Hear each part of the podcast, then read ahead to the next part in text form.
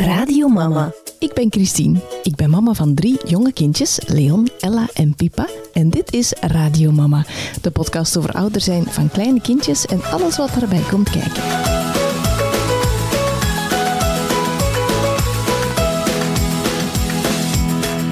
Welkom in deze aflevering van Radio Mama. Ik heb Tessa Bouali te gast, klinisch kinderpsycholoog en eh, psychotherapeut. Voor we beginnen, eerst nog even dit. Podcasts zijn gratis, maar kosten wel tijd en geld voor mij om te maken en hosten.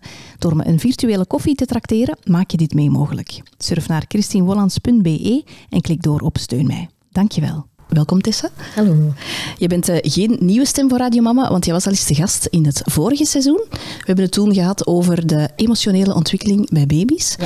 Ja. Um, dat moet ongeveer zo'n anderhalf jaar geleden zijn, denk ik. Um, en het is nog altijd een van mijn favoriete afleveringen. uh, dus als je die nog niet gehoord hebt, zeker um, even checken. Ik wil het met jou vandaag graag hebben, Tessa, over huilen bij baby's en Mhm. jonge kinderen. Um, de allereerste aflevering van Radio Mama, die gaat daar ook over. Dat is eigenlijk wel grappig. En die was getiteld Huilbaby's. Um, ondertussen wordt die term huilbaby's minder gebruikt. Hè? Ja. Hoe komt dat precies? We zijn er een beetje van afgestapt, gestapt, omdat als je spreekt over een huilbaby, dan lijkt het zo'n beetje van, goh, dat die baby enkel gereduceerd wordt zo door dat huilen, dan wordt dat precies zo'n beetje het grootste kenmerk van die baby. Hmm. Ja. Um, wat dat iets heel lastig kan zijn, ook in de ouder-kindinteractie, als dat te wijzen is hoe dat we daar naar gaan kijken. Een soort van stempel of zo. Ja, ja, ja. Um, en we weten ook dat het huilen van die baby... Ja, als je het benoemt als een huilbaby, dan wordt dat eigenlijk de, de, de, oorzaak of de betekenis van de huilen enkel bij de baby gelegd. En we weten eigenlijk dat dat iets heel interactioneel is. Hè? Dat dat niet iets is van de baby, niet iets van de ouder, maar eigenlijk door een heel complexe samenwerking tussen de baby, temperament van de baby, kenmerken van de ouders, door de ruimere omgeving, dat dat eigenlijk een beetje een oorzaak of een, ja, een, een samenwerking kan zijn waarom dat baby's meer dan gemiddeld bijvoorbeeld huilen. Ja. En als je dan enkel spreekt over een huilbaby, dan vergeet je eigenlijk heel veel van de context rond. Zo. En om die wat mee erin te nemen, spreken we, gaan we het eigenlijk vooral benoemen als excessief huilen. Dus um, vooral benoemen dat het huilen meer dan gemiddeld is, wat dat aanvoelt voor ouders. Hè. Um, omdat je dan gaat benoemen waarover het eigenlijk gaat. En dan kun je nog nadenken van waar dat, dat dan komt of wat is de betekenis daar dan van. Ja, oké. Okay. Dus dan gaan we de titel niet huilbaby's maken. Nee. Daar moeten we eens over nadenken dan. Top. En wanneer is huilen precies meer dan normaal? Is Ja. er een soort van richtlijn voor of zo? Vroeger gebruikten we een, ja, de regel van drie, noemden we dat. Dan zeiden we van, goh, als een baby meer dan drie uur per dag gedurende drie dagen per week meer dan drie weken huilt, dan spreken we van huilbaby's. Uh, maar ook daar zijn we eigenlijk ondertussen al van afgestapt. Ah, ja? omdat dat zoiets... Goh, soms is het zo dat baby's veel minder dan die drie uur huilen en dat ouders toch het gevoel hebben van, er is iets aan de hand, mijn baby Ja. huilt wel meer dan gemiddeld. Of het omgekeerde, baby's die wel meer dan drie uur per dag en dan die andere drie ook huilen, maar waarbij de ouders zeggen van, goh, eigenlijk is dat voor ons geen probleem. Het gaat ook over hoe de ouders het kunnen Voilà. dragen. Ja, daar gaat het eigenlijk om. Um, nu spreken we van excessief huilen vanaf de ouders aangeven van ik heb het gevoel dat mijn baby meer dan gemiddeld huilt en dat er iets aan de hand is, dan spreken we van excessief huilen. Ja. En dan moeten we dat ook niet meer. Vroeger bijvoorbeeld als ouders met hun kinderen um, naar pediatrie gingen in het ziekenhuis omdat ze dachten van god, er is echt iets aan de hand. Dan gingen we ook zo'n huildagboek bijhouden van noteert nu een keer eh, hoeveel dat uw baby echt huilt, wanneer dat dat is. Um, en dan hebben ouders ook vaak het gevoel van goh, ik moet mij precies verantwoorden of dat dat wel echt zo is. En hier is dat dan net weer anders dan thuis. Ja. Dan wordt dat zo'n beetje een wel eens niet en daar gaat het eigenlijk niet over. Hè. Het gaat Dat je over... het moet bewijzen of Ja, zo. voilà. Ja. Um, het gaat eigenlijk over, ik heb als ouder het gevoel dat er iets aan de hand is en dan nemen we dat serieus, want dat, dat zegt Ja. iets, hè, dat is er niet zo. Ik maakte filmpjes vroeger zo, om te Ja? laten zien aan een dokter. Zo Om te bewijzen van... Om te je bewijzen van, kijk, Ja. het allee, ik ben hier niet aan het, aan, het, aan het overdrijven. Of, of, uh, En dat is jammer, hè? dan heb je als ouder al het gevoel dat je moet verantwoorden. dat je en niet ver- extra... geloofd wordt of zo. Ja. Ja, terwijl dat, dat eigenlijk... Ja, als je buikgevoel zegt dat er iets aan de hand is, dan is dat daar met een reden. Hè? En daar moeten we iets Ja. mee doen. En het, het hangt dan ook niet vast aan... ehm, het is... eh, allee, wordt dan niet meer gezegd huilbaby, huilbaby, maar excessief huilen is niet alleen als er geen oorzaak, medische oorzaak Nee. is of zo. Nee. Dus dat kan ook... Dat kan wanneer dat er een medische oorzaak is, dan gaat je baby ook nog altijd meer dan gemiddeld huilen. Ja, Ja. oké. En wat kan zo de oorzaak zijn van dat excessief huilen? Veel waarschijnlijk. Mhm. Ja. ja, en dat is ook een hele moeilijke, omdat we weten uit onderzoek dat vaak is het zo dat wanneer de ouders het gevoel hebben van goh, mijn baby huilt meer dan gemiddeld, dat er eerst een medische oorzaak gezocht wordt. Zowel door de, de, de hulpverlening als door de ouders zelf. Um, maar we weten dat er maar bij 5% van de baby's die heel veel huilen een medische oorzaak is. Ja, um, Wat heel weinig is dus. Ja, want dat wil zeggen in 95% van alle andere gevallen is er geen medische oorzaak. Um, en het is zo dat als je kijkt naar babyonderzoek, naar het experimenteel babyonderzoek, is dat een van de grootste onderzoeksonderwerpen die er al zijn, qua hoeveelheid onderzoek en hoe lang dat daar al onderzoek naar gedaan wordt. En we weten het nog altijd niet. We weten nog altijd niet waarom dat sommige baby's meer huilen dan andere. Mhm. We hebben wel een vrij goed zicht nu op wat dat de risicofactoren zijn dat daartoe leiden. En daar kunnen we het ook over hebben. Maar er is in heel die risicofactoren nooit een één op één lijst, één op één verband van. Stel nu dat bijvoorbeeld migraine bij dat moeder is een risicofactor, maar het is niet zo dat elke baby van een mama met migraine een huilbaby wordt later. Dus het is een heel complexe samenwerking daarna van al die verschillende factoren die dat maakt dat het ofwel ja, dan baby's meer dan gemiddeld uit, ofwel niet. Ja, en kun je daar dan zo op dat voorbeeldje eens wat dieper op ingaan? Hoe kan dat dan Migraine. Bij migraine. Ja. Bijvoorbeeld bij migraine van een ouders weten we dat als een mama gekend is met een voorgeschiedenis van migraine, dus dat hoeft niet tijdens de zwangerschap te zijn als ze aanvallen heeft bijvoorbeeld, maar als zij gekend is met een voorgeschiedenis daarvan, dan weten we dat haar prikkelverwerking anders verloopt. Dat zij vaker gevoeliger is ook voor prikkels, dat haar uh, zenuwstelsel sneller gaat reageren op sensorische stimuli. En dat is dan weer Um, dat wordt doorgegeven vaak naar de baby toe. Niet altijd, maar er is wel een grotere kans. En we weten uit onderzoek dat baby's die um, reactiever zijn op stimuli, op sensorische stimuli, dat die meer kans hebben om excessief te gaan huilen. Dus op die manier wordt dat eigenlijk wat doorgegeven. Ja. Dus het zenuwstelsel van, uh, via het zenuwstelsel van de mama eigenlijk naar het zenuwstelsel van het kind. Hè? Ja. Dus, um, want als je zo denkt aan de oorzaak van huilen bij baby's, hè, denk mhm. je zoals dat je net eigenlijk zei over die term huilbaby's, dat het vooral bij de baby ligt. Hè? Mhm. Ehm, en ik denk dat, dat, dat het wel vaak zo is dat je als mama zo eerst denkt van, die heeft pijn of zo, hè? Of, of er is iets fysiek aan de hand. Ja. En dat is waarschijnlijk ook wel in sommige gevallen het geval. Maar wat zijn zo nog dan oorzaken? Um, dus het, een, een, hoor ik u dan zeggen met die migraine, een gespannen zenuwstelsel van de verzorgende? Dat is een ander stukje. Hè. Dus je hebt migraine, wat dan meer iets zegt over de reactiviteit van je zenuwstelsel, doordat je reageert op stimuli gewoon, of, dat, je die, of dat die binnenkomen of niet. Een andere risicofactor is bijvoorbeeld stress tijdens de zwangerschap. Hè. Dat weten we mhm. ook als een Um, als ouders, want dat is niet alleen bij de moeder of de dragende ouders, maar als ouders meer stress hebben tijdens de zwangerschap, dat dat ook het stresssysteem van de baby kan aanpassen. Want dat hoeft weer niet altijd één op één te zijn. Ja, en hoe um, werkt dat precies? Dus dat, dat is dan zo dat je de, het stresshormoon cortisol doorgeeft in de baarmoeder. Daar hebben we het in de aflevering over emotionele ontwikkeling wel over gehad. Voilà. Dus. dus ja, er is een heel complexe uitleg voor hoor. Maar normaal gezien in gezonde hoeveelheden stress, want die zijn er ook, die worden eigenlijk uh, tegengehouden door een enzym in de placenta. Um, waardoor dat die stress, die cortisol niet altijd naar de baby gaat of in mindere mate. Maar als je als ouder heel veel stress ervaart tijdens de zwangerschap, dus die pieken zijn heel hoog bijvoorbeeld, of ehm, je kan moeilijk tot rust komen, dus er is eigenlijk altijd een chronische hogere basislijn zo'n beetje, dan raakt dat enzym uitgeput. En dan gaat er op den duur meer stress naar de baby door, waardoor dat het stresssysteempje van de baby dan gaat denken, goh, dit is zo wat een basislijn voor stress, maar dat ligt veel hoger dan wanneer dat die ja, de, de, hoeveelheid stress van een mama lager zou zijn, bijvoorbeeld. Ja. Um, dus die zijn reactiever. Een gezonde reactie op stress is eigenlijk, want dat wordt soms een beetje verkeerd begrepen. Een gezonde reactie is op, op stress is wanneer dat er iets stressvol gebeurt, dat je gaat reageren met een goede hoge piek en dat je dan afzwakt. Dus dat er altijd heel mooie variaties in zitten. Hè. Um, bij baby's die, waarbij dat je stresssysteempje wat verstoord is, gaan we iets anders zien. En is die wat chronisch altijd wat hoger. En gaat die ook niet zo hoog pieken wanneer dat er wel iets stressvol is. Maar dat is net wat dat je nodig hebt. Ja. Um, dus dat zijn de twee dingen dat we dan zien gebeuren vaak bij de baby. Ja, want daar hebben we het in die vorige aflevering ook over gehad. Het is niet zo dat je geen stress meer mocht hebben hè, als je zwanger bent. Nee. Um, want iedereen heeft stress en je hebt een bepaalde mate van stress nodig om te kunnen leren zelfs. Het is eigenlijk pas van wanneer dat die chronisch wordt. Um, en zijn er zo nog factoren die je kunt um, ja. benoemen voor uh, huilbaby's? Allee, um, excessief huilen? Bijvoorbeeld ook uh, ijzertekort en vitamine B12 tekort tijdens de zwangerschap. Dat weten we ook, omdat die uh, invloed hebben op hoe dat je zenuwstelsel zich bedraadt. En als een mama daarin tekort heeft, dan loopt die bedrading bij de baby gewoon moeilijker en heeft hij veel meer nog in te halen, bij wijze van spreken, als hij geboren is. Uh, depressies bij ouders, zowel um, de dragende ouder als de meeouder. Uh, speelt ook een rol. Heeft onder andere ook te maken met de hormonen die worden doorgegeven. Maar bijvoorbeeld, en dat vind ik zelf heel... Dat is interessant hoe dat, dat allemaal zo in elkaar past. Um, als een ouder heel ernstig depressief is, zien we vaak ook een verminderde hygiëne bij de ouder zelf. En die verminderde hygiëne heeft dan weer invloed op de darmflora van de baby. Waardoor die baby het lastig hebben met, qua darmkrampjes uh, en vertering. En dat heeft dan weer ja, invloed op hoe dat de baby zich voelt en leidt dan weer tot huilen. Ja. Ja, en dan zitten we wel weer met die uh, fysieke dingen dat er dan toch nog bij ja, komen. Ja, ja. ja, wel, en dat is, soms wordt er zo wat gezegd van, god, er zijn kindfactoren en omgevingsfactoren, maar in dit, onder, allee, in, in, dit stukje is het eigenlijk zodanig complex dat je dat niet kunt opdelen, denk ik. Want ja, op zich kunnen zeggen...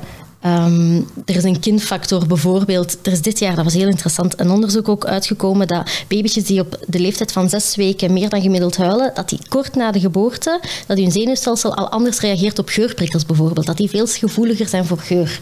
En je zou kunnen zeggen, dat is een eigenschap van de baby, hè, dat is een kindfactor. Maar we weten nu ook dat dat bijvoorbeeld kan beïnvloed zijn door de migraine van de ouder. Dus wat is het dan? Is dat een kindfactor of een omgevingsfactor? Dat is zodanig verweven met elkaar. Ja. En dat is ook een beetje hoe dat we daar binnen Infant Mental Health altijd naar kijken. Hè, naar de ouder en de baby. Dat is één eenheid. Je kunt die niet opdelen. Het is die relatie tussen de twee. Van, ja. van omgeving en nature en nurture, echt. Hè?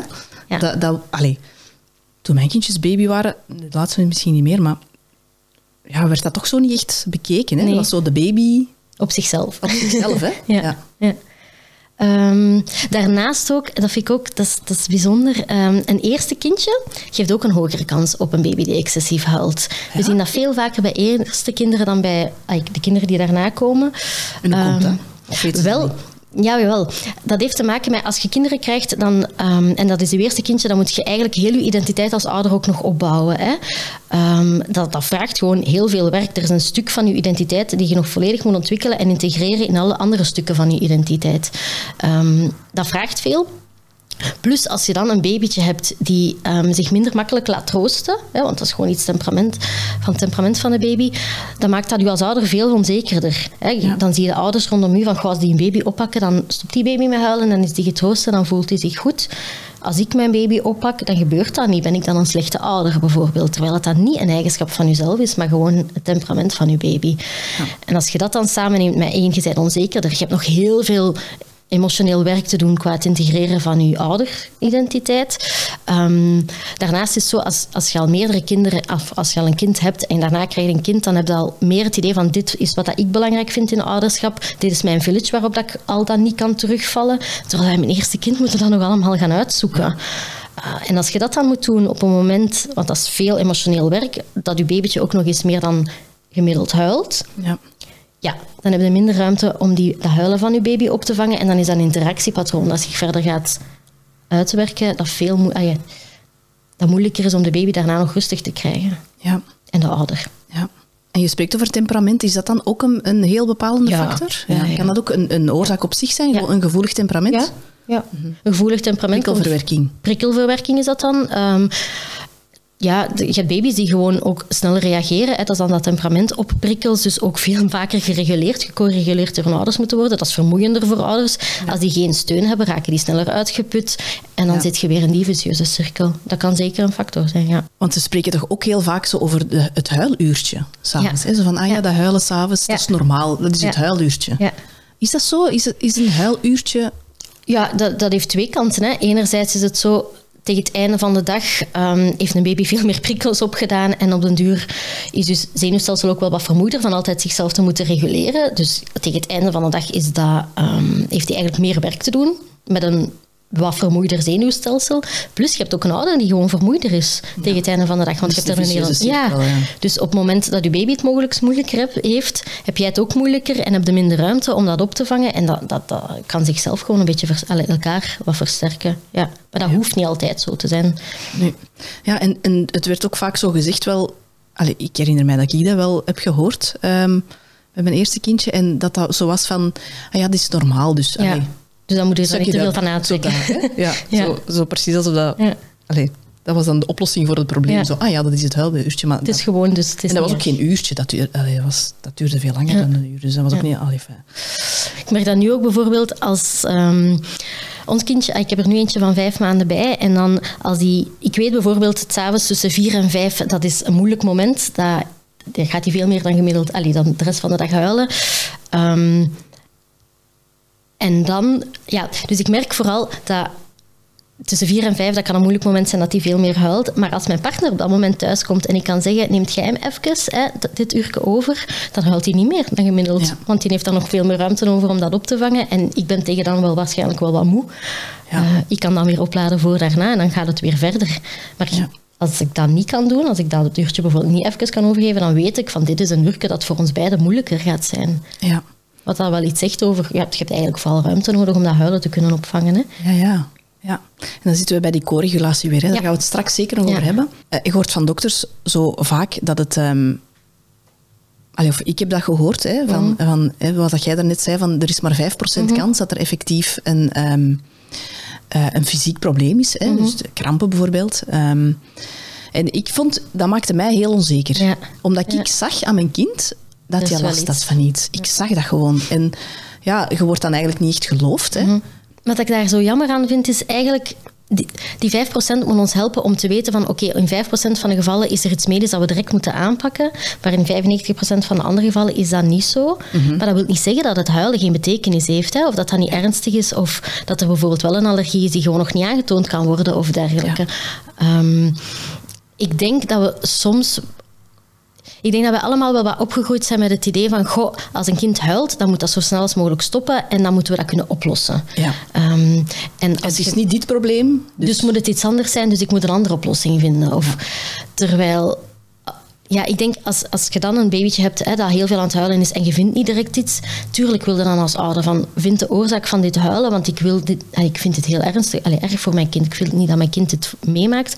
Maar als we daar naar kunnen kijken van, goh, een kind huilt en ik hoef dat niet per se op te lossen, of het, ik hoef niet iets per se te doen waardoor dat huilen onmiddellijk stopt. Ik denk dat dat wat meer vrijheid kan geven om dan ruimte te voelen van, wat heeft mijn baby nodig? Hè?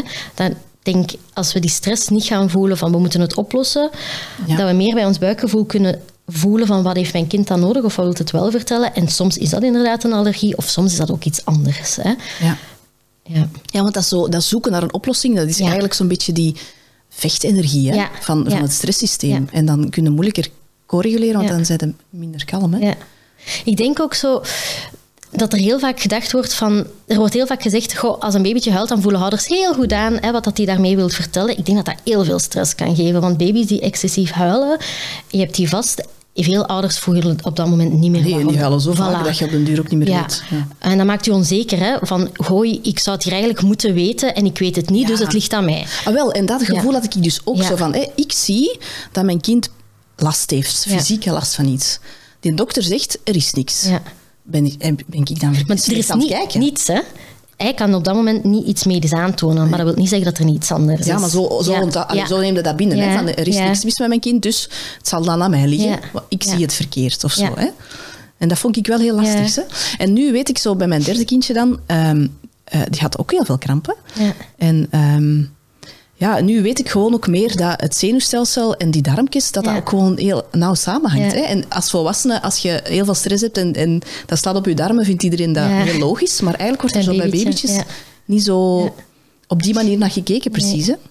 Nee, en ik denk dat het ook helpend kan zijn van, goh, als we dan naar die 5% kijken, dan wil dat vooral ook zeggen, hè, 95% van de gevallen weten we het niet. Dat is oké. Okay, de medische wereld weet het niet, jij als ouder hoeft het ook niet te weten. Ja. En in C hoeft je het ook niet te weten wat er exact aan de hand is om het te kunnen reguleren. Voilà, om te kunnen zoeken van wat heeft mijn baby dan van mij op dat moment nodig. Hè? Als je wat kunt berusten in het idee, ik weet eigenlijk niet bolken wat er nu aan de hand is, maar ik ben er wel voor u en kom maar, dat is iets keis gewoon. Ja. ja. Ja, ja, dat is, want ik, uh, ik, ik heb toen ook zo, dus met mijn eerste kindje heb ik dat ook gedaan, zo'n filmpje gemaakt, om dat te tonen ja. aan de dokter. Maar ja. toen had ik echt het gevoel van, want die dokter zei toen tegen mij, ik weet het echt nog heel goed, en dat is nogthans al bijna zes jaar ja. geleden. Die zei van, ja, um, ja, ik krijg hem getroost, dus dat is, uh, allez, dat is belangrijk. Als je me getroost krijgt, dan is er niks fysiek of zo. Ik weet niet of dat ze dat per, uh, allez, per se had gezegd, maar dat was wel hoe dat ik dat had opgenomen. En uh, dat was dan zo van, ah ja, oké, okay, dus dan zal ik misschien, uh, zal ik hem misschien niet getroost krijgen. Dus dan ligt ja, dus ligt aan u. en dus ik had een filmpje gemaakt hè, om te tonen van, kijk, het huilen hier is echt wel ontroostbaar. Mhm. Hè? Dus eh, ik, ik weet dat, dat hem hier wel getroost raakt, Mhm. maar thuis niet. Dus ik had dat, om het te bewijzen, zoals dat we het daar straks over hadden gehad, een filmpje gemaakt. En ehm, als ik je dat nu terugzie, is dat heel confronterend. Want Mhm. Waarom? Ja, omdat ik weet als ik dat toen terug, terugzag, eh, als hem dan zo een jaar oud was of zo, dan, dan viel mij meteen weer op van, oh, maar zo erg. En oh, dat, dat, dat greep meteen weer naar mijn keel, zo dat huilen van baby's. En als ik dat nu terugzie, dan is het eerste wat mij opvalt, mijn eigen reactie. Mhm. Ja. want hij zat op mijn schoot en ik was die fles in de mond aan duwen Ja. om, in een poging om die, om die Ja. eh, getroost te krijgen. Ja. Van, "Sst, en wat is er nu? En recht en, en, en bewegen en, en zo heel mijn schouders mega gespannen. Ja. En dat is grappig, want dus als ik het toen terug bekeek, dan voelde ik de stress dat ik op dat moment ervaarde. Ja.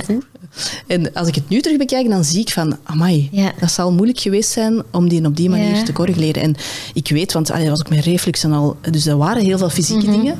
Maar dat was er ook. Dat was een vicieuze cirkel. En Ja. ik wist alleen maar van de fysieke dingen, want van de rest had ik Mhm. geen weet. Eh, wist ik niet hoe dat, dat werkte en zo. Dus Het is heel mooi hoe dat je dat beschrijft, omdat we weten, we zien bij babytjes die meer dan gemiddeld huilen, ehm, dat er een interactiepatroon, allee, dat is altijd zo, hè, er bestaat een, ontstaat een patroon tussen ouder en baby, een manier van samen zijn en reageren op elkaar, ehm, dat vaak ja, wel wat dezelfde eigenschappen vertoont bij baby's die excessief huilen. Ehm, bijvoorbeeld, een van die, die eigenschappen is dat ouders heel hyperalert worden voor signalen van hun baby. Je bent eigenlijk heel de tijd aan het scannen. Geeft mijn baby iets van een signaal van ongemak? Want dan moet ik eigenlijk direct kunnen antwoorden, daar iets op reageren, zodanig dat hij niet van streek raakt. Want anders hebben we weer getrokken voor een aantal uren. Maar dat is super vermoeiend, hè? ja, maar dat is ook uw stresssysteem, uw Zit- hele tijd immuunstelsel, aan. Ja. dat, dat geactiveerd is. Ja. Uw baby reageert daar uiteraard ook op. Ehm, we weten ook, vaak is het ook zo van, goh, die babytjes zijn vaak echt gevoeliger voor prikkels. Ouders gaan er heel snel op reageren, omdat ze weten van anders is mijn baby helemaal ontregeld. Ja. Ehm, en dan zien we dat dat weken of maanden aanhoudt. Ehm, en dat was een, iets, een reactie van ouders die in het begin misschien heel helpend was voor de baby, want die raakt anders inderdaad helemaal van streek. Ehm, en je moet, hoe sneller dat je reageert, hoe makkelijker dat is om te reguleren. Hè.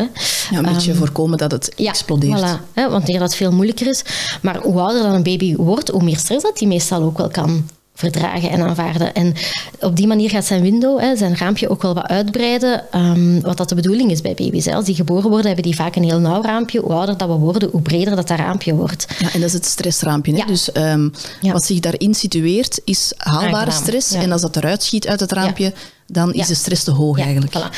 Ehm, en wat de ouders in ouderschap intuïtief doen, is eigenlijk heel vaak oefenen rond die boven- en onderzijde van dat raampje. Zodanig, als we daar wat stress laten bestaan en onze kindjes helpen om weer rustig te worden en vice versa, dan weten we dat dat raampje verbreedt. Veerkracht eigenlijk. Ja, veerkracht. Maar als, uw babytje vanaf, als jij je babytje vanaf het minste signaal gaat troosten, dan lukt dat niet meer. Dan kun je dat raampje niet verbreden. Ehm, dus dat is iets paradoxaal, want in het begin, als uw babytje geboren was, had hij dat waarschijnlijk had hij dat echt nodig, want anders raakt hij zodanig gedisreguleerd dat het veel moeilijker is om te zakken. Maar dat is een strategie dat ouders gaan beginnen toepassen om te weten dat dat belangrijk is, waardoor dat het buikgevoel om Waarbij, waarmee dat je kan voelen van, god, nu kan mijn babytje al wat meer oefenruimte of stress verdragen. Dat verliest je dan een beetje. En dan blijft dat een nauw raampje. Ehm, dat zien we vaak. En wat dat we ook vaak zien, en dat is een beetje wat ik daarnet ook gezegd heb, als een baby meer dan gemiddeld huilt, dan maakt ouders dat ongelooflijk onzeker. Hè? Je, denkt heel, je denkt heel makkelijk van, dat ligt aan mij, ik ben geen goede ouder, Ehm, andere ouders rond mij kunnen dat hier wel en ik kan dat niet. Ja, en adviezen Ja. helpen ook niet. Voilà, dat maakt het nog moeilijker, hè? want dat, dat insinueert dan van ik weet het wel en het ligt eigenlijk aan u. Want ja, als je, dit advies, verkeerd. voilà, want als je ja. het anders doet, dan ja, gaat dan het wel oké zijn. Ehm, Zo bedoelen ze het niet, maar zo komt Nee. het niet.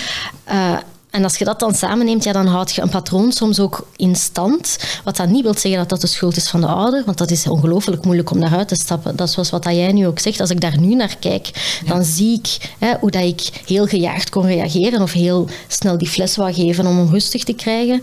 Nu zou je daar anders op reageren, hè, omdat het niet meer je eerste kind is, omdat je misschien meer steun hebt, omdat je meer het gevoel hebt van dit vind ik belangrijker in mijn ouderschap.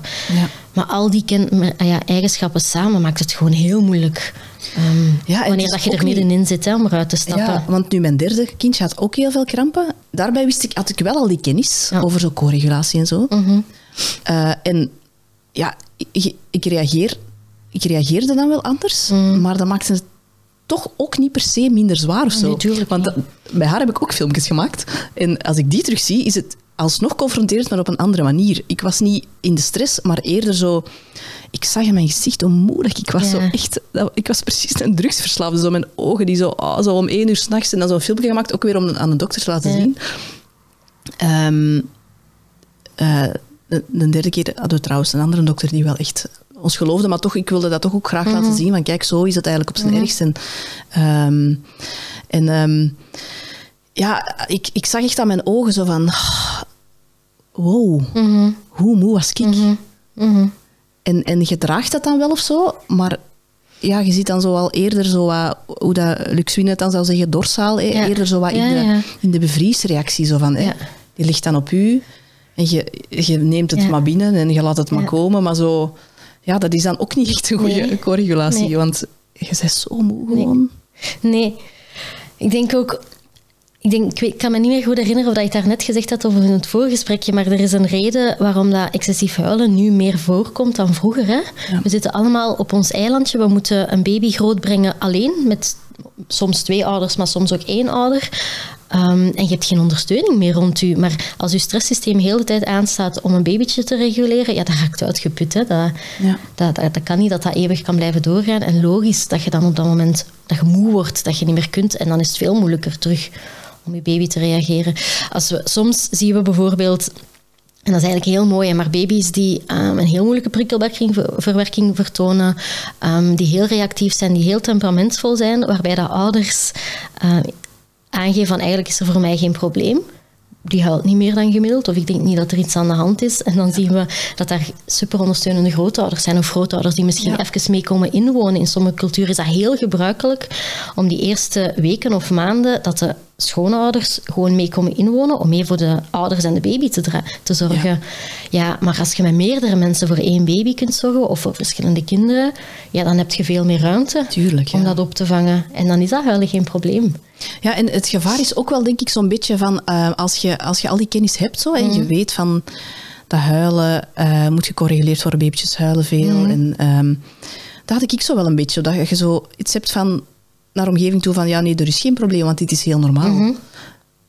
Maar dat je dan ook zo geen hulp zoekt, omdat je Ja. zoiets hebt van Dit moet ik kunnen. ik moet dit kunnen dragen, want Nee, dit hè? is gewoon wat mijn baby nodig heeft. Ja, uw baby heeft een, een gereguleerd zenuwstelsel nodig, maar het is niet dat dat verwacht wordt dat één persoon dat kan geven. maar hè. dat is zo'n beetje het gevaar, hè, dat je denkt van, ik, allee, ik weet wat mijn kind nodig heeft, ehm, maar ik, ja, dat- dan weet het eigenlijk niet, hè, want een kind heeft inderdaad ook gewoon een, een rustige ouder nodig. gereguleerde mama Ja. nodig, maar het is zo moeilijk. Ja, daar zit zo denk ik echt een paradox. Want als we nadenken van wat hebben baby's nodig als die excessief huilen, of zelfs niet excessief huilen, maar gewoon als ze huilen, of in, dan is dat een gereguleerde ouder. Hè? En dan kunnen we twee dingen doen. Je kunt preventief nadenken van oké, wat heb ik als ouder nodig om mij gereguleerd te weten? En dan is dat bijvoorbeeld een village uitbouwen. Dan is dat... Ook co-regulatie van een ander zenuwstelsel. Ja, daar komt het eigenlijk heel de tijd op neer. Ja. en dat is zo echt een, een, een Frank die is echt nog maar recent Ja. gevallen. Zo, hè. We zijn zo bezig met kinderen corriguleren, Ja. belangrijk.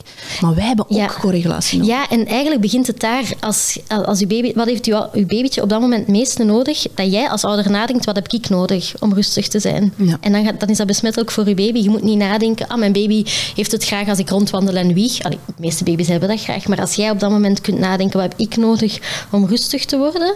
Ja. Dan gaat dat besmettelijk zijn. En er zijn een aantal oefeningen. Ik denk dat Lux Winnen er ook een aantal geeft. ehm, dat je daardoor kan, daarvoor kan doen om terug een rustiger zenuwstelsel te krijgen. Ja. Dat is één stukje hè, tijdens het huilen zelf. Maar als je, ik denk dat iets heel belangrijk ook zit in preventief nadenken. Wat heb ik als ouder nodig inderdaad om rustig te zijn qua zelfzorg dan? En dat gaat niet over, enkel over een village uitbouwen. Hè, want dat is iets belangrijk, maar dat is helaas niet altijd mogelijk. Nee, is eigenlijk heel weinig hè, in deze Ja. maatschappij. Heel veel eilandjes. Ja. Ehm, maar je kan wel nadenken bijvoorbeeld over, oké, wat heb ik op een dag nodig zodat ik mij fijn kan voelen? Ik weet nog dat ik bijvoorbeeld bij onze tweede kon zeggen, oké, als ik met ochtends, voordat alles begint, kan douchen, Ja. dan voel ik me de rest van de dag echt veel beter dan dat ik moet zoeken in een dag van wanneer heb ik eens tijd om even te gaan klaarmaken of zo. Dus dat is bij ons thuis echt een regel geworden. Voordat mijn partner buiten gaat werken, zorgt hij dat ik eerst tijd heb om dat even op, rustig op mijn gemak op mezelf te doen. En dat maakt zo'n, dat is nu maar een, een, persoonlijk voorbeeld, maar dat maakt als je nadenkt van wat heb ik als persoon nodig om mij fijn te voelen, dan is dat veel makkelijker om rustig te blijven en uw babytje dan, ja, die, die, die neemt dat op, hè, dat is besmettelijk. Ja, het is echt een kwestie van uw zenuwstelsel ja. te geven wat het nodig ja. heeft, hè, te laten voelen van je bent veilig. Ja. Ja. en, en als je dan zo terugkeert naar zo, uh, dat gesprek ook met Luc, Luc Swinne, zo, voor mij is die polyvagaaltheorie, ik vind dat heel interessant en daar, daar komt zo heel veel mm -hmm. bij samen voor mij. En um, zo, het co-reguleren met iemand anders. Soms is uw village ook misschien gewoon dat je iemand kunt bellen. Ja. Om zo even ja, ja, een ander zenuwstelsel te gebruiken om jezelf te co-reguleren. Hè, zonder dat het dan per se iemand is die de hele dag op je kind past. Of, of hè, de, nachts, de nachten overneemt. Want... Of iemand dat luistert zonder advies te geven. En dat is een beetje het probleem, vind ik. Omdat, allee, dat heb ik toch zo ervaren, dat je zo, als je dan uitreikt mm -hmm. hè, naar um, mensen om je te ondersteunen, niet per se praktisch, maar ook emotioneel, dan, dat je dan bijvoorbeeld adviezen krijgt, mm -hmm. waar je eigenlijk niet veel mee zei. Hè? Want mm -hmm. dat, dat, gesprek hebben we een paar maanden geleden zo gehad, mm -hmm. als ik er middenin zat. Um, dat ik zo voelde van, ja, je kunt wel zeggen van zorg voor jezelf en zoek hulp en zo, maar als dan de reactie van uw omgeving heel goed bedoeld hè, um, is van, ja, stop dan met borstvoeding, of ja, laat, laat Maarten dan eens een nacht overpakken. En dat strookt dan helemaal tegen ja. hoe dat jij het graag wilt doen. Ja. Dan heb je ook zoiets van, ja, maar oké, okay, maar dan ga ik ook geen hulp meer zoeken, nee. want dat soort adviezen helpen niet, want ik Maakt wil het, het niet zo op die manier doen. En dat is ook niet voor mezelf zorgen, als ik het doe zonder ja, mijn gevoel te volgen. Mm -hmm. Dus dat, dat vond ik heel lastig. Ja. Ja, ik denk dat dat ook vaak iets, dat dat ook meespeelt bijvoorbeeld tussen een eerste en kinderen daarna, omdat je veel meer al hebt kunnen ontdekken tegen wie kan ik eens ventileren ja, ja. of bij wie kan ik aansluiting vinden en waar krijg ik advies dat niet strookt met mijn buikgevoel en dat mij enkel het gevoel geeft van je doet iets verkeerd of je moet het zo aanpakken en dan is het opgelost. Ja. Um, nu, dat gebeurt nog hè, bij, bij latere kinderen, dat we wel, inderdaad, zoals dat je nu beschrijft, uitreiken en dat je adviezen krijgt dan niet gewoon, ja, dat, dat matcht niet met je buikgevoel en dan is dat niet wat dat jij wilt voor je kinderen en voor jezelf. Um, ik denk dat we als maatschappij ook een beetje moeten wat we voor ons kinderen willen, hè, dat huilen opvangen en verdragen zonder dat per se te willen oplossen, dat we dat als maatschappij ook een beetje voor elkaar moeten beginnen leren doen. Ja, dat is waar. Dat als iemand vertelt dat je luistert en je niet komt met een oplossing, want ik denk dat die, dat gevoel van, goh... Ik moet het probleem oplossen. Ja, en, en ik heb nu met mijn vriendin aan de telefoon bijvoorbeeld, en die is helemaal ondersteboven en die kan het niet meer aan. Bijvoorbeeld met haar kindje, het is, het is moeilijk. Um, als je dan het gevoel hebt van, oh nee, dat mag er niet bestaan, ik moet dat ook oplossen. Dat geeft stress bij die persoon en dan zet je elkaar weer aan het besmetten. Hè? Terwijl ja. als we ergens kunnen berusten in, amai, dat is moeilijk en ik ben er om voor u om te luisteren en dat mee op te vangen en dat te verdragen. En ik ga dat niet oplossen. Dat is zo waardevol. Ja. Dat is wat ons baby nodig heeft, dat is wat dat wij nodig hebben, dat is wat dat alle anderen rondom ons eigenlijk... Ja, dat is dan wat je zo even wilt. Hè. Zo eens even kunnen, kunnen ventileren, ja. zonder dat dan ja. hè, de conclusie is van, zouden we dan niet stoppen met borstvoeding, want is dat dan niet te zwaar? Want eigenlijk, het ventileren op zich is jij die connectie zoekt met iemand anders. Hè. Dat, je zenuwstelsel komt tot rust. Het ventileren, dat verwerkt ook hetgene... Hè, het vertellen verwerkt vaak ook wat dat je allemaal van binnen voelt. Geeft er woorden aan, het maakt het wel behapbaarder. Eigenlijk zijn je zelf aan het proberen reguleren. En als iemand anders dan iets zegt wat dan niet strookt met wat dat jij voelt of wat dat jij nodig hebt, ja, dat geeft dan weer stress. Ja, dus, dat is eigenlijk wat paradoxaal. Ja, dat ja. is eigenlijk geen goede co-regulatie dan. Nee.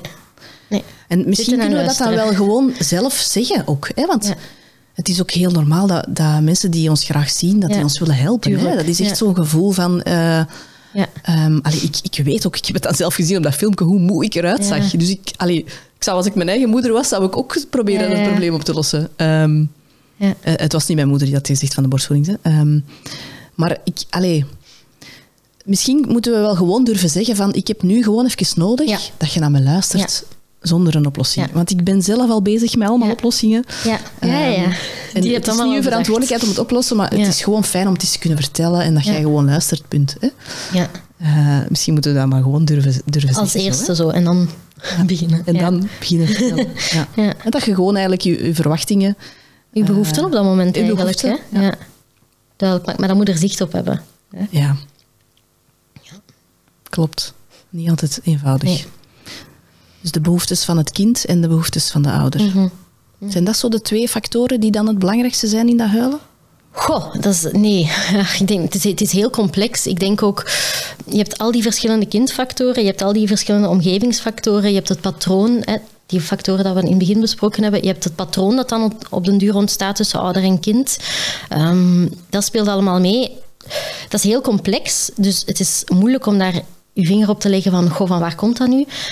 Maar omdat het zodanig complex is, biedt dat ook wel een oplossing. In die zin dat je weet, als ik ergens één schakeltje van dat complex... Ja, ja. rest mee. Ja, dat is een watervaleffect. Dus eigenlijk heel schoon dat we bij baby's die excessief huilen, is er niet één oplossing. Je kunt eigenlijk verschillende dingen doen en er gaat iets veranderen. Bij sommige ouders is dat echt oké, we gaan zoeken naar um, wie kan u praktisch ondersteunen. Wie kan uw was doen, wie kan uw strijk doen, wie kan uw huis komen poetsen. Dat jij die dingen niet meer moet komen doen. Kunnen we uw omgeving vragen om uh, maaltijden op te zetten, zodat je daar niet meer moet bezig zijn. Zo, echt praktische ondersteuning dat dingen uit handen neemt, zodanig dat jij meer ruimte hebt als dat is wat je wilt om voor een babytje te zijn. We kunnen ook zoeken naar, oké, hoe kan jij als ouder uh, rustig blijven? Hoe kunt jij je zenuwstelsel tot rust brengen op momenten dat het wel uh, heel moeilijk is, zodanig dat dat besmettelijk is voor je baby?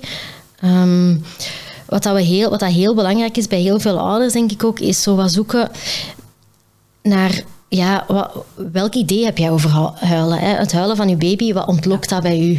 Word je daar angstig van of niet? Wat triggert dat inderdaad? Um, want het zijn die triggers die wat gaan vertroebelen wat dat uw baby nodig heeft. Mhm. um, ik weet dat er nu vaak heel vaak wordt gezegd van ja, baby's moeten ook ontladend kunnen huilen. Hè? Die, dat, dat moet er soms uit, dus je moet ze laten huilen.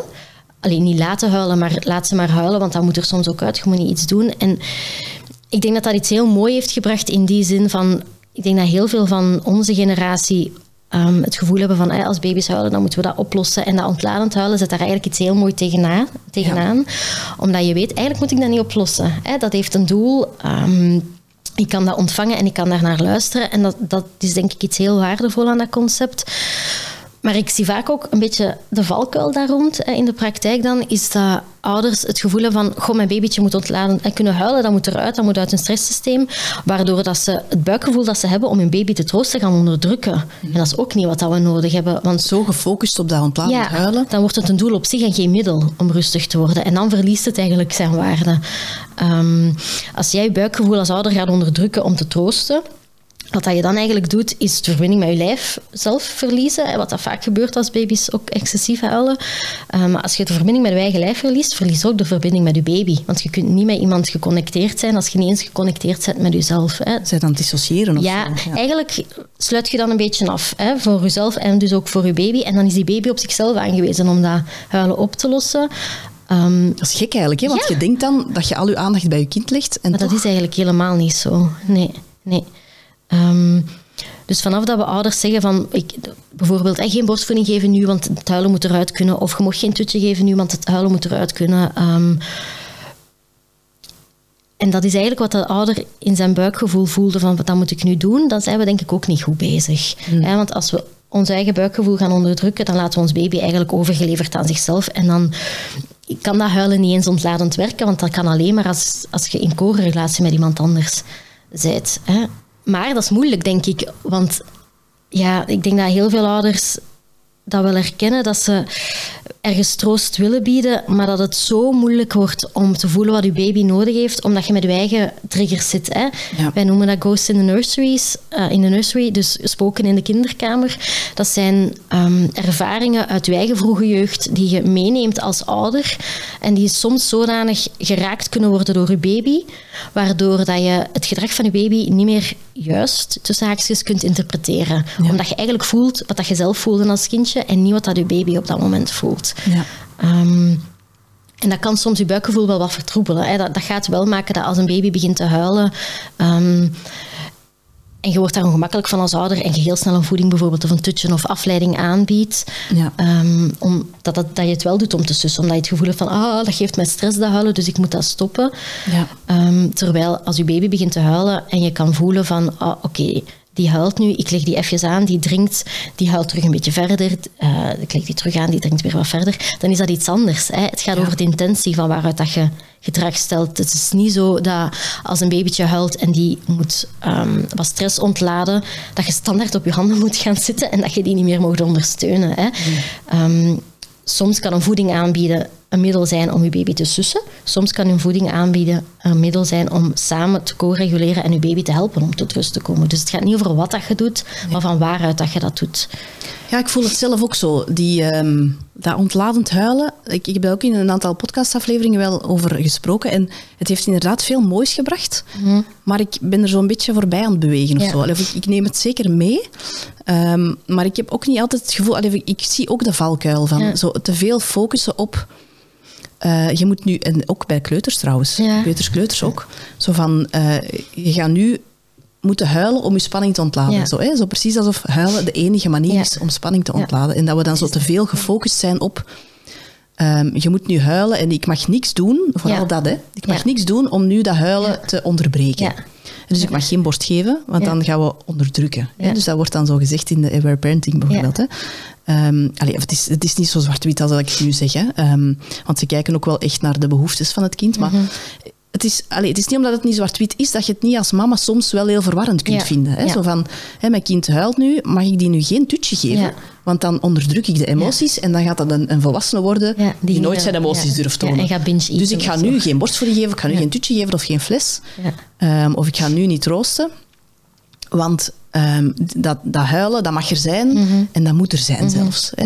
En dat vind ik zo soms wel eh, lastig. Allee, Ja. Omdat ik dan wel merk zo dat, dat dat een beetje het gevaar is dat we daar dan te veel op gaan focussen en dat we dan niet gaan zien dat een kind eigenlijk ook op een andere manier kan gecorrigeerd worden en dat dat tutje of die borst of, of ehm, Mhm. Ook iets anders kan zijn. dat wiegen, dat dat ook gewoon, gewoon het kalmeren van het zenuwstelsel is. En dat een kind daar ook heel veel uit haalt. Ja. Ik denk dat de valkuil nu, ik denk, we weten heel veel hè, over de ontwikkeling van kinderen en wat dat ze nodig hebben. En dat is doorgecijpeld in het ouderschap. Ouders gaan ook heel veel opzoeken over hoe kinderen ontwikkelen, wat ze nodig hebben. ehm, en wetenschappelijke kennis daarover eigenlijk gaan opzoeken. Allee, gaan, gaan, gaan opzoeken. Ehm, en dat kan iets heel moois brengen, maar dat, dat heeft ook weer de valkuil dat we de hele tijd gaan... In ons moeder- Ja, dat we gaan Ja. ouderschap gaan bekijken van... Dit zijn de dingen die De je moet doen. En je gaat in je hoofd gaan zitten. Terwijl eigenlijk komt het erop neer, als je goed verbonden bent met je buikgevoel, dan weet je wat dat je moet doen. Ja, je moet Dan in je lijf voelen. zitten. Ja, en niet in je hoofd. Ja, Dat is echt iets wat ik ook moet leren. Hè? ja, ja. En eigenlijk doe ik er met deze Ja. podcast niet goed aan. Hè? Want Het is ik paradoxaal, steek alle hoofden Ja. vol info. Maar dus nu zeg ik, zak naar uw lijf. Ja, ja. Ik denk als, als je de ruimte kunt nemen hè, om te onderzoeken als je ouder wordt van oké, welke ideeën neem ik mee uit mijn eigen jeugd? Welke ehm, triggers neem ik mee? Welke spoken zitten daar? Als je die wat kleiner kunt laten maken, bijvoorbeeld door therapie, dan ga je zoveel beter ook voelen wat dat je baby, wat dat buikgevoel zegt en wat dat je baby nodig heeft. En dan moet niet de hele tijd in je hoofd ook zitten. Het is niet zwart-wit van dit moet je doen of dit moet je niet doen. Eigenlijk is het vaak wat dat je buikgevoel zegt dat je moet doen, zolang het niet vertroebeld is door eigen spoken. Ja, want dat is wel een vraag die ik mij Ja. regelmatig stel. Zo, wat is buikgevoel of intuïtie Ja.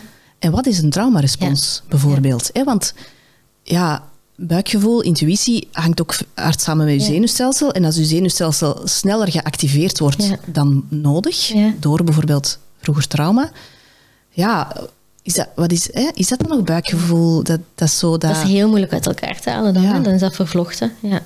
Maar ik denk, dat is een beetje het mooie aan als we daar, als we daar therapie bijvoorbeeld rond volgen of, of, of bij stilstaan of daar ruimte voor maken om dat goed te voelen wat dat wij als kind gevoeld hebben of wat dat het huilen van ons baby ontlokt, dan gaat dat automatisch wat ontrafelen. Ja. Dan gaat hetgene wat dat jij voelt niet per se altijd getriggerd worden door je baby en dan gaat het dan gaat je buikgevoel wel helderder zijn.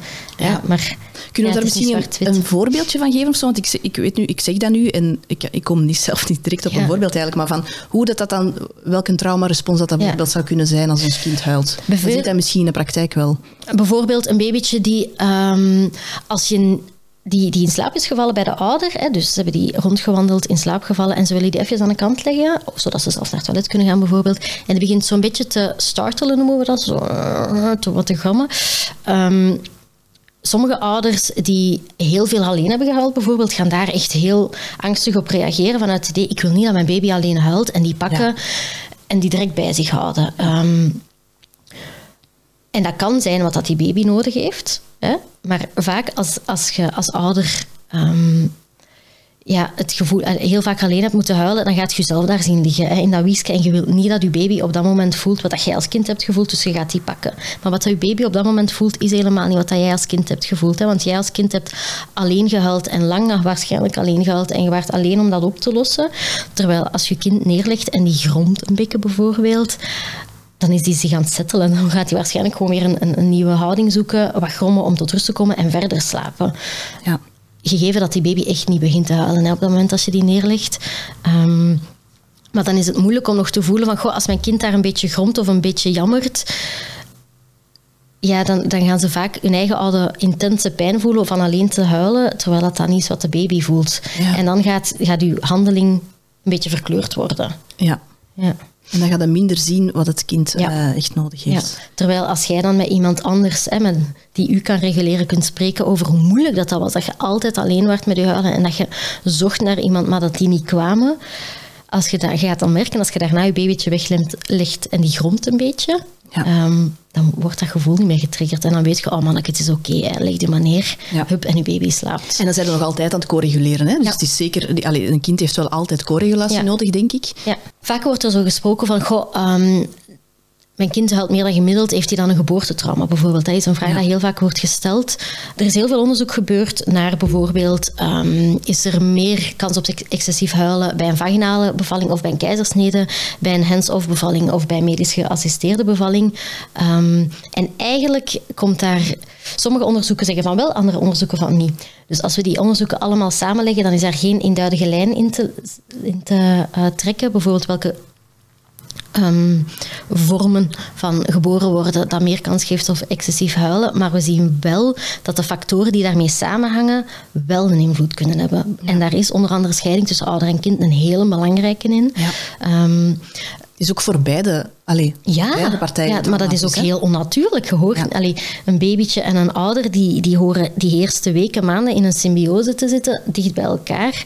Ehm, die hebben dat de hele tijd gehad en nu ineens op een stressvolle gebeurtenis, want een, bijvoorbeeld een opname op neonataal is een stressvolle gebeurtenis. Wat, wat hebben mensen nodig op stressvolle gebeurtenissen? Is ze opnieuw samenbrengen en wat doen wij? Ze uit elkaar halen. Mhm. Ehm, dus tuurlijk heeft dat heel veel invloed.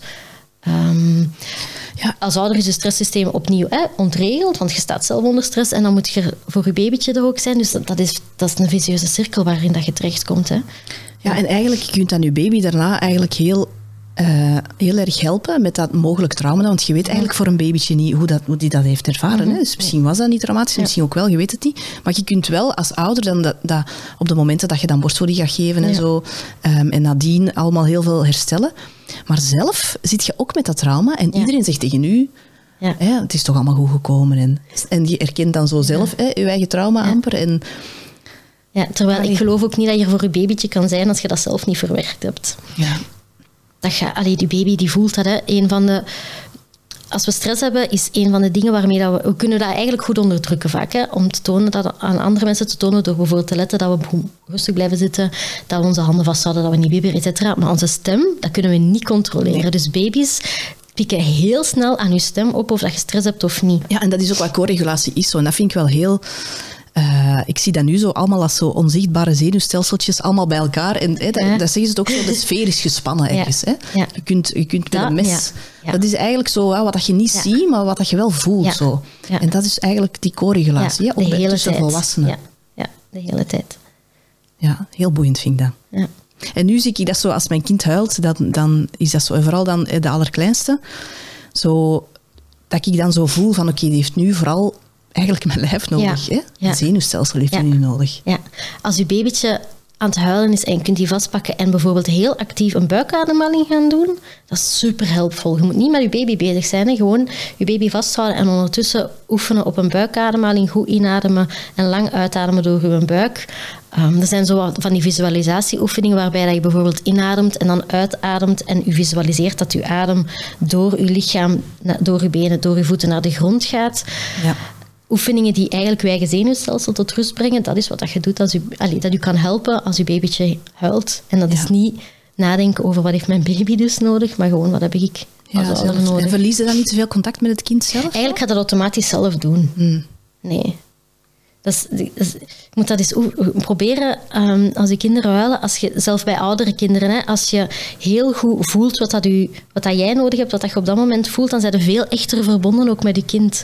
Dat is iets heel magisch wat dat daar dan gebeurt. Maar dan staat je open ook voor, de- veel meer open voor de input van je kind en werkt die co-regulatie veel authentieker eigenlijk. Maar ja. ik ervaar wel, als je dat niet goed kunt, Ja. contact maken met je lichaam, Ja. vanuit je eigen stukken, Ja. Dat dat wel moeilijk is. En Dat je dat eigenlijk ja. eerst moet leren op jezelf, Ja. voordat je dat Ja. kunt toepassen met je baby. Ja, als we die oefening bijvoorbeeld in therapie ja, proberen toepassen, wil ik zeggen, dan, dan is het idee ook eerst dat je dat gaat oefenen op een rustig moment. Hè, dat, je dat, dat je daar wat vat op krijgt, niet wanneer een baby... allee, niet de eerste keer wanneer een baby huilt. Ja. Ja. Oké. ehm, we hebben het er dus al wel deels over gehad. Hè? Dus een baby heeft dan eigenlijk, als hem aan het huilen is, vooral een kalm Ja. eh, zenuwstelsel nodig. En dus je hebt zelf als ouder een kalm zenuwstelsel nodig, een kalm brein. Niet evident. Eh, wat, kunnen we, wat kunnen we doen? Wat Hm. kunnen we doen om een baby te helpen? ervaarde dat we niks moeten doen, denk ik. Ik denk, als je kunt er naar kijken van... We, noemen dat not knowing. Hè. Je weet niet wat dat de oorzaak is. Je weet niet exact wat dat je baby wilt eh, zeggen. En dat is oké. Als je daarin kunt berusten van ik weet dat niet en ik hoef dat niet op te lossen en je kunt die not knowing houding aannemen, dan maakt dat ook dat je open staat en nieuwsgierig bent om het te voelen wat dat er komt. Ehm, zonder dat je gefocust bent op ik moet dat hier oplossen. Dus als je zo een basishouding kunt aannemen van ik weet het niet en dat is oké. Ik denk dat dat iets heel schoon kan zijn. En dat je dan... Ja, dat is, iets dat- is een andere term die we daarvoor gebruiken, is holding space. Als je dan ruimte kunt maken om dat huilen er te laten zijn en dat mee op te vangen en dat te dragen, maar echt te dragen, ehm, ja, dan gaat je kindje automatisch co-reguleren. Dat, ik denk dat dat iets heel waardevol kan zijn. Die twee stukjes van ik hoef het niet te weten en ik kan daar ruimte voor maken. En dan hoef je nog niet omdat ik dan een beetje de valkuil zie van ontladend huilen, allee, de valkuil van ontladend huilen ook, dan hoef je niet na te denken van ik moet dat huilen hier laten bestaan. Hè. Ik mag niet meer troosten, je mocht wel troosten. Als jij het gevoel hebt als ouder van ik moet hier rondwandelen en een beetje beginnen wiegen, doe dat dan. Dat is heel evolutionair ook ehm, heel schoon bepaald dat als een ouder rondstaat en wiegt, dat de hartritme van een baby veel rustiger direct wordt dan wanneer dat je neerzit bijvoorbeeld. Er is een reden dat je als ouder dat gevoel hebt om dat te gaan doen. Volg dat. hè. Ik denk, als je dan goed naar je buik kunt voelen van wat wil ik hier doen?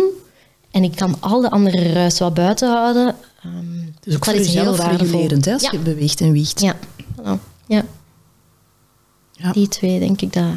Er gewoon zijn eigenlijk en, Ja. en vertrouwen op. Ja. En je hoeft het niet op te lossen. En je hoeft het niet te weten. Ja. Het is wel moeilijk, hè? Als je kind zo pijn heeft en je wilt het... eh, allee, of je denkt dat je kind pijn Ja. heeft. Maar er is iets anders wanneer dat je er echt rotsvast van overtuigd bent dat je kind pijn heeft. Ja, dan Ja. heb je dat gevoel ook met een reden.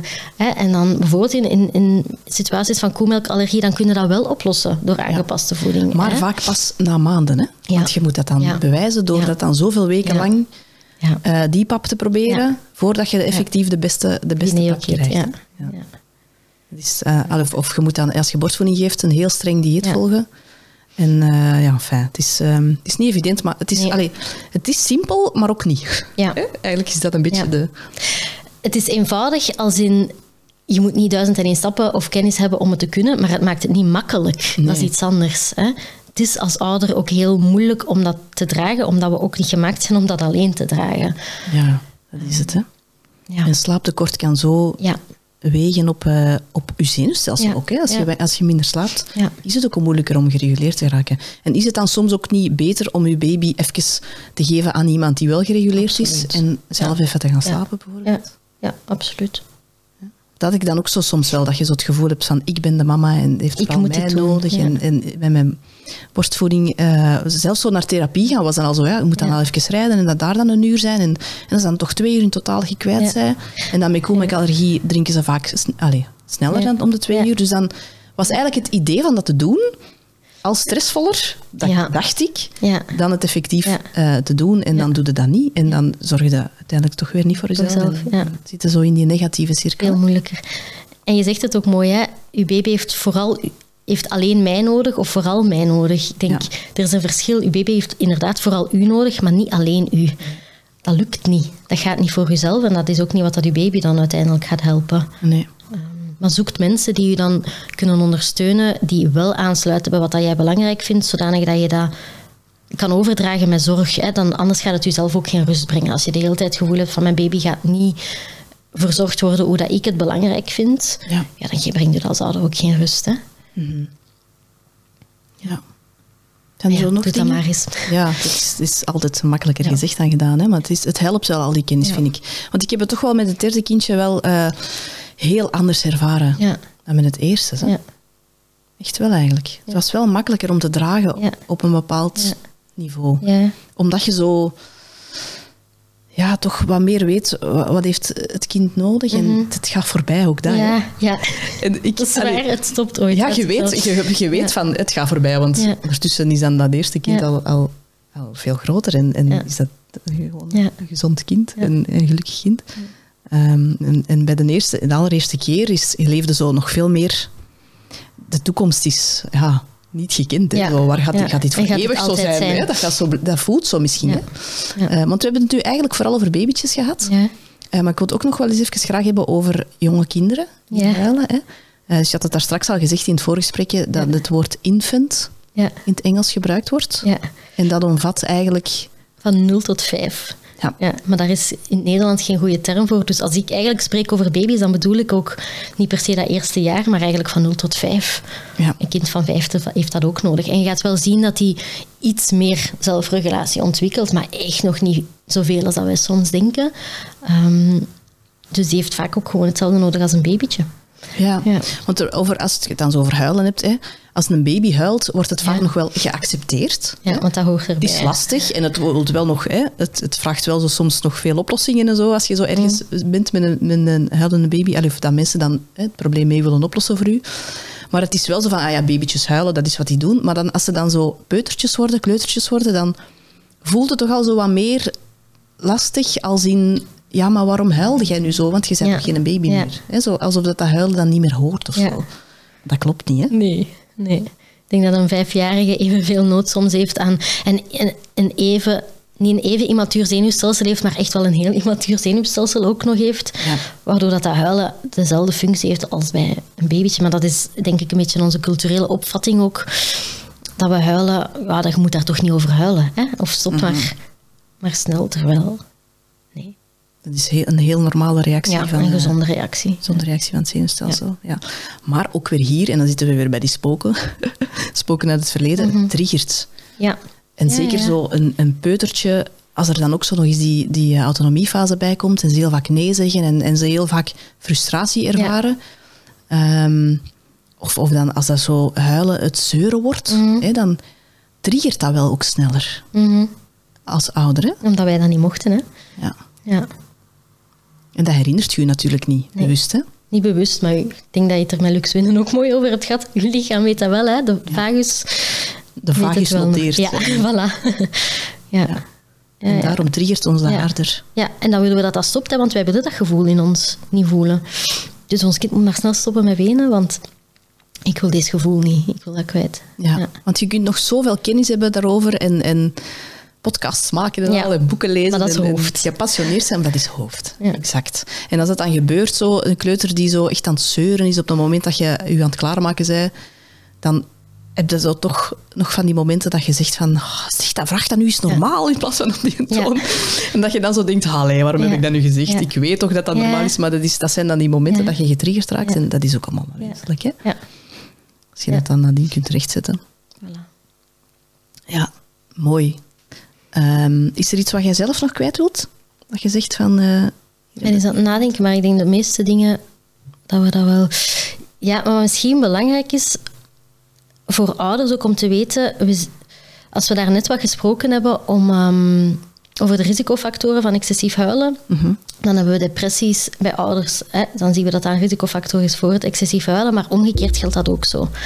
We zien ook dat baby's die excessief huilen, dat de kans op een postpartum depressie bijvoorbeeld bij ehm een van de ouders, dus moeder, vader, meeouders, dat dat ook verhoogt. Ja. Dus ik denk dat, ja, dat dat belangrijk is voor ouders om dat ergens ook in hun achterhoofd niet, niet te weten, maar dat het belangrijk is voor ouders om daar aandachtig voor te zijn, of de hulpverleners daar rond om daar aandachtig voor te zijn, Omdat dat juist zo'n grote impact heeft. Dus als je het gevoel hebt als ouder van, goh, dat huilen, dat, dat, dat, ja, dat, dat, dat begint op een duur zo zwaar. Ik raak uitgeput. Ik, ik, vind, allee, ik, voel mij futloos. Uh, ik voel mij neerslachtig de hele tijd.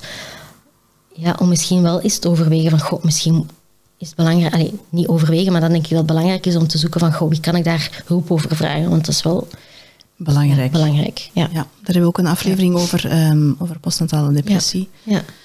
En wat dat je ook vaak ziet, en dat is eigenlijk heel mooi hoor, maar um, dat de baby soms dat ook de, het excessief huilen gaat tonen om te alarmeren van hallo, er is iets met mijn ouders aan de hand. Mensen doen daar iets mee. En vanaf dat ouders geondersteund worden, um, bijvoorbeeld met een postpartum depressie, dat het excessief huilen stopt. Dus dat uw baby ook iets wil aangeven voor u op dat moment. Ja. ja. Huilen is ook vaak, eh, dat, dat, herinner ik me ook nog van de vorige aflevering, een vraag om verbinding. Hè? Ja. Dus niet altijd per se zo het, het ontladen van spanning. Want ik weet dat ik er dan ook zo soms op gefocust was van, van hebben we nu zo'n drukke dag gehad of zo? Wat is er nu gebeurd? Of dan, je zit dan zo in je hoofd weer, hè? van ja. wat voor een dag was het en is dit ontladend huilen? En als, als een kind dan op dat moment verbinding nodig heeft en jij zit na te denken over wat heeft hem nodig, dan is dat echt zo... Niet verbonden. Het niet verbonden, hè? Ja. ja. En als je... Niet in je lijf kunt zakken, dan is het ook heel moeilijk om verbonden te blijven. Ja, ja met beiden, hè? met de baby en jezelf. Ja. Als je niet verbonden bent met jezelf, kun je niet verbinden met je kind. Klinkt zo mooi, maar ik vind dat wel heel moeilijk. Hè? Want dat is ook wel iets wat we dan zelf niet altijd hebben geleerd. Hè? Verbonden blijven met je, met je lijf. En, uh, ja. nee. Dus we mogen echt wel voor onszelf zorgen. Ja, ik denk als je baby iets nodig heeft, is het best wel dat je op dat moment kunt denken, wat kan ik mezelf geven? Ja. ja. Eerst jezelf, dan de baby. Ik wil het om af te sluiten nog wel eens even graag hebben over um, adviezen. Mhm.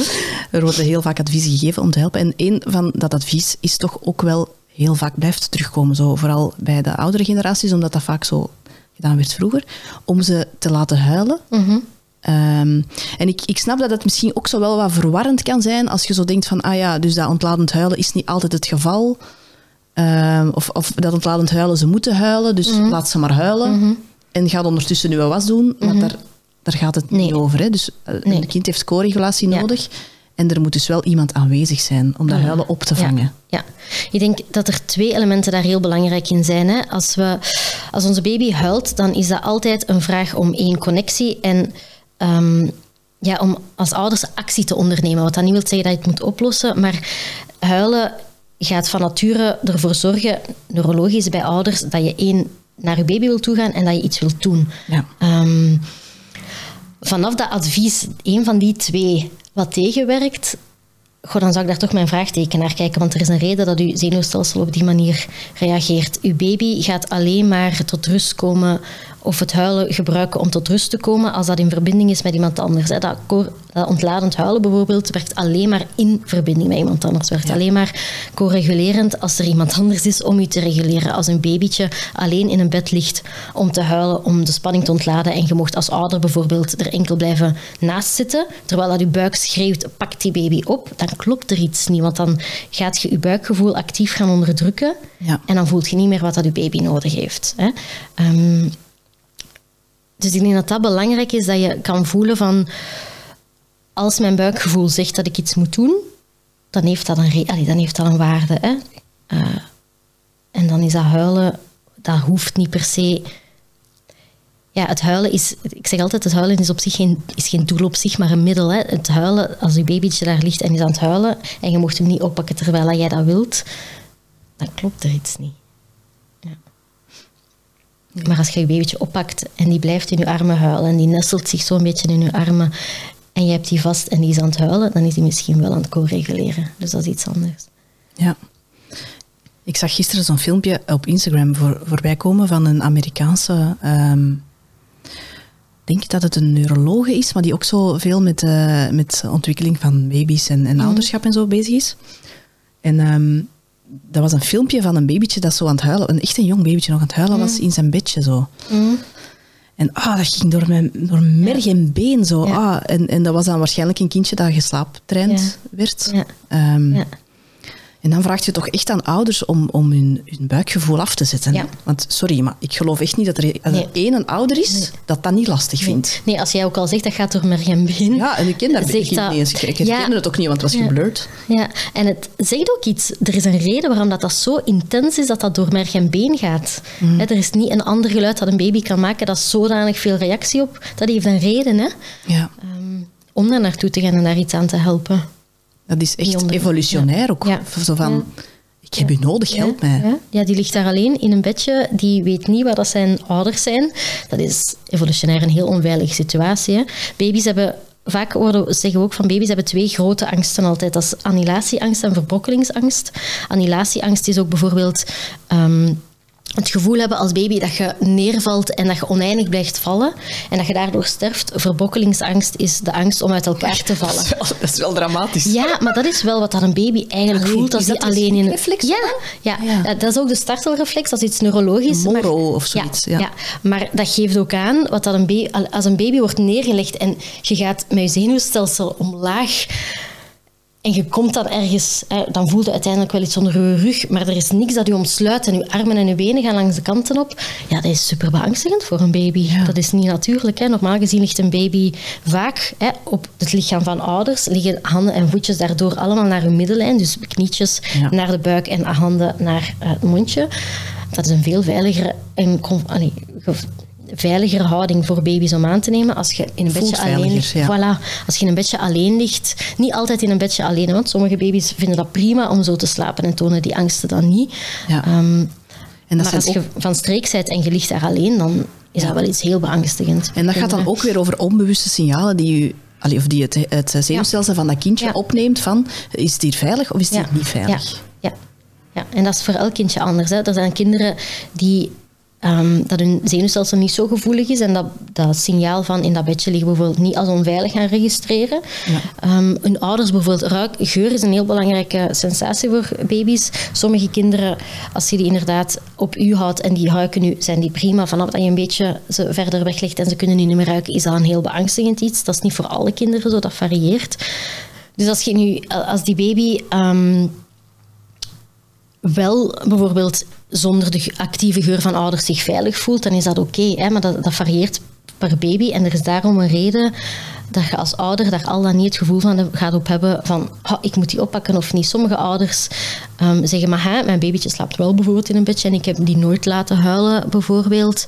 Dat is prima, hè? dat is Ja, ook want, dat, want dat krijg je dan ook mensen Ja. die zich onzeker gaan voelen Ja. omdat hun kind wel eigenlijk... Ja, maar dat kan, hè. Dat is als dat als gevaar, voilà. Maar als dat niet als gevaar wordt geregistreerd door het zenuwstelsel van uw baby, dan is alles in orde. Hè. Dat is Ja. ook zo met, met spelen bijvoorbeeld. Soms hebben ouders het gevoel van, goh, ik, eigenlijk als ik mijn baby neerzet, kan die prima op zichzelf spelen en kan ik het huis rondwandelen en ehm, de was gaan doen bijvoorbeeld. Is dat dan wel oké? Want ik hoor van mijn Ja. omgeving dat dat niet... Allee, Dat is dan ja, het, het, het nadeel van alle info. Hè, zo. Je hoort dan zoveel, wat natuurlijk supergoed is over, over de dingen die moeilijk zijn, waar dat we dan vroeger geen info over hadden. Maar dat je dan, als het dan goed gaat, dat je dan denkt van, is Oei. er hier iets Ja. mis? Want bij mij... ja, terwijl dat, dat als uw baby geen signaal geeft van dysregulatie, dan is dat oké. Dan voelt hij zich veilig ja, gewoon. Voilà. Ja. Ja. En dat ligt niet aan de ouder Nee. per se. Allee, of Nee. als, als het kind zich niet veilig voelt. Hè. Nee, nee dat Dat is een heel, unieke samenwerking van heel veel factoren. Ja. Ja. Maar gewoon voelen wat dat, wat zegt met een buik. Ja. En het werk doen dan, dat Ja. ervoor zorgt dat je buikgevoel niet vertroebeld Ja. raakt. Ja, Ja. dat is een tweede. Ja, oké. Heel mooi, Tessa. Ik wil jou heel erg bedanken om nog een tweede keer eh, te gast te zijn. Dank je om nog eens te vragen. Ja, heel graag gedaan. En ook jij bedankt om te luisteren. Eh, we zitten bij Radio Mama. ehm, al aan meer dan 800.000 downloads, over, eh, gespreid over alle seizoenen. Dus dat is echt waanzin. Ik vind dat echt waanzin. Ehm, en Radio Mama zou ook Radio Mama niet zijn zonder jou. Dus echt heel erg dankjewel. En dan zie ik jullie, of hoor ik jullie, heel graag in de volgende aflevering.